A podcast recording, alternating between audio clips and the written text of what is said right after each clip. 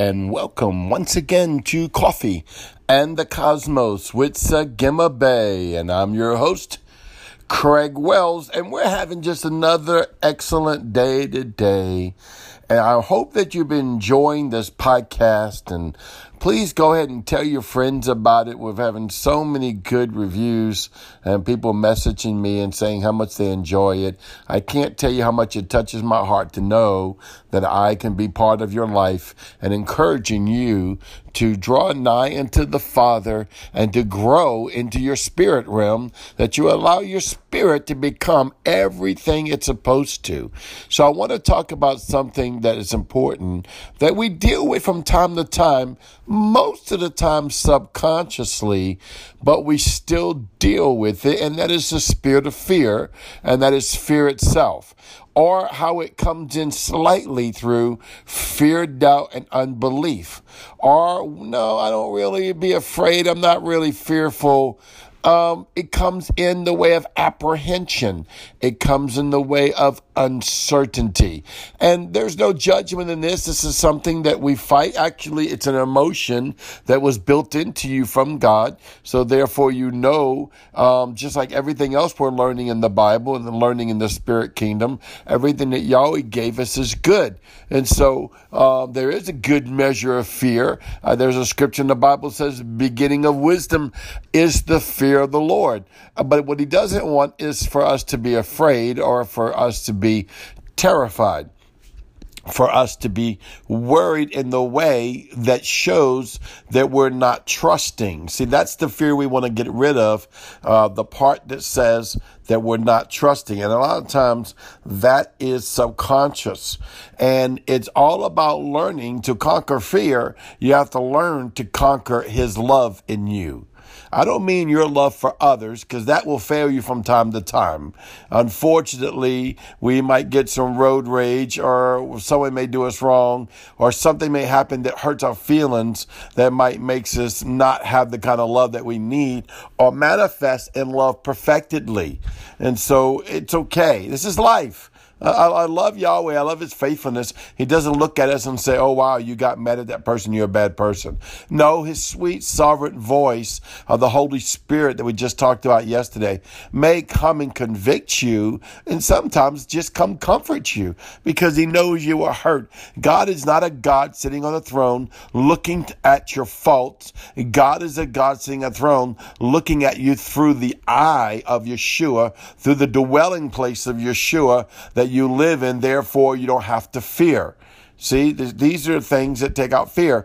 Well, fear is also a sign of what I just said of distrust, of an uncertainty of trusting that Yahweh would do it. We all fight it. I mean, that's just a reality.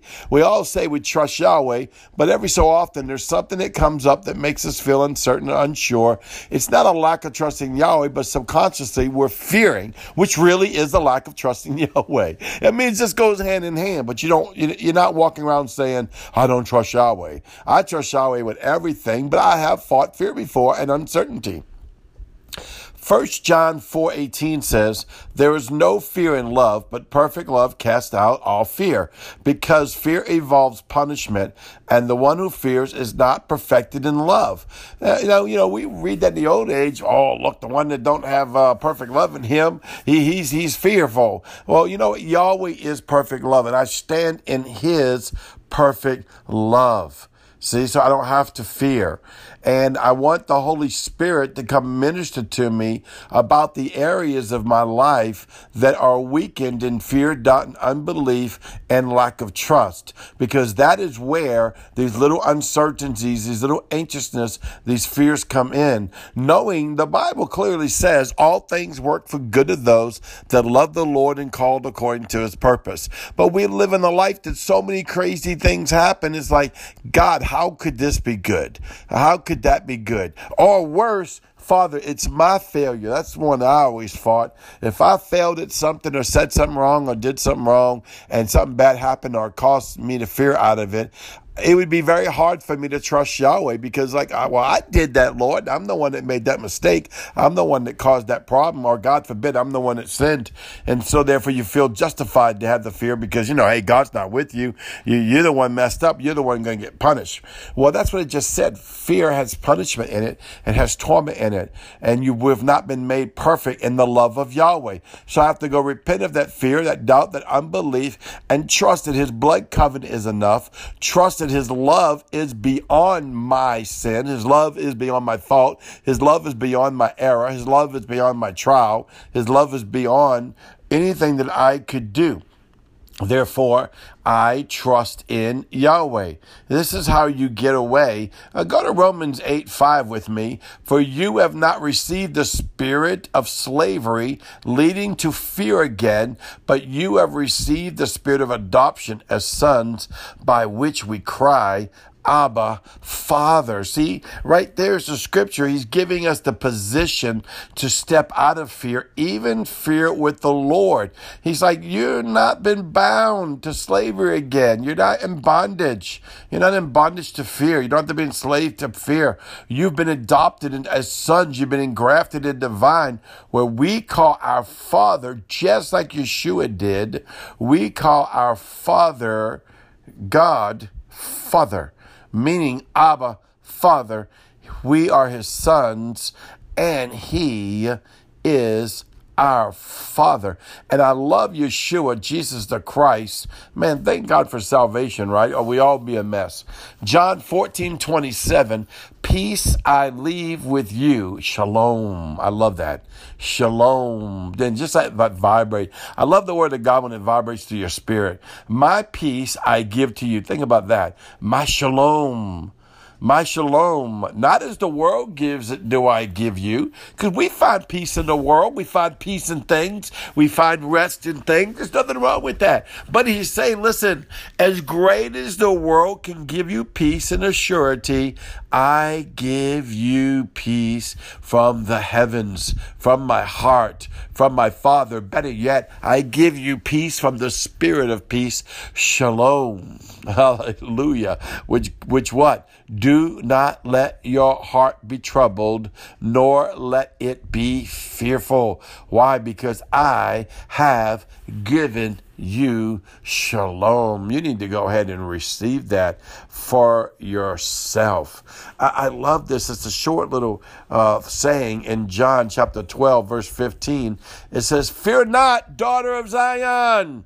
Behold, your king is coming.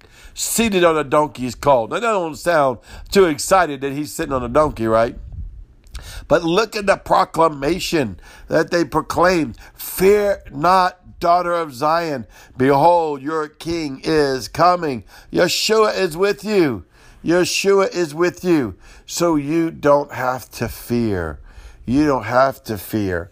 You can rest in the peace that passes all understandings. Don't you understand?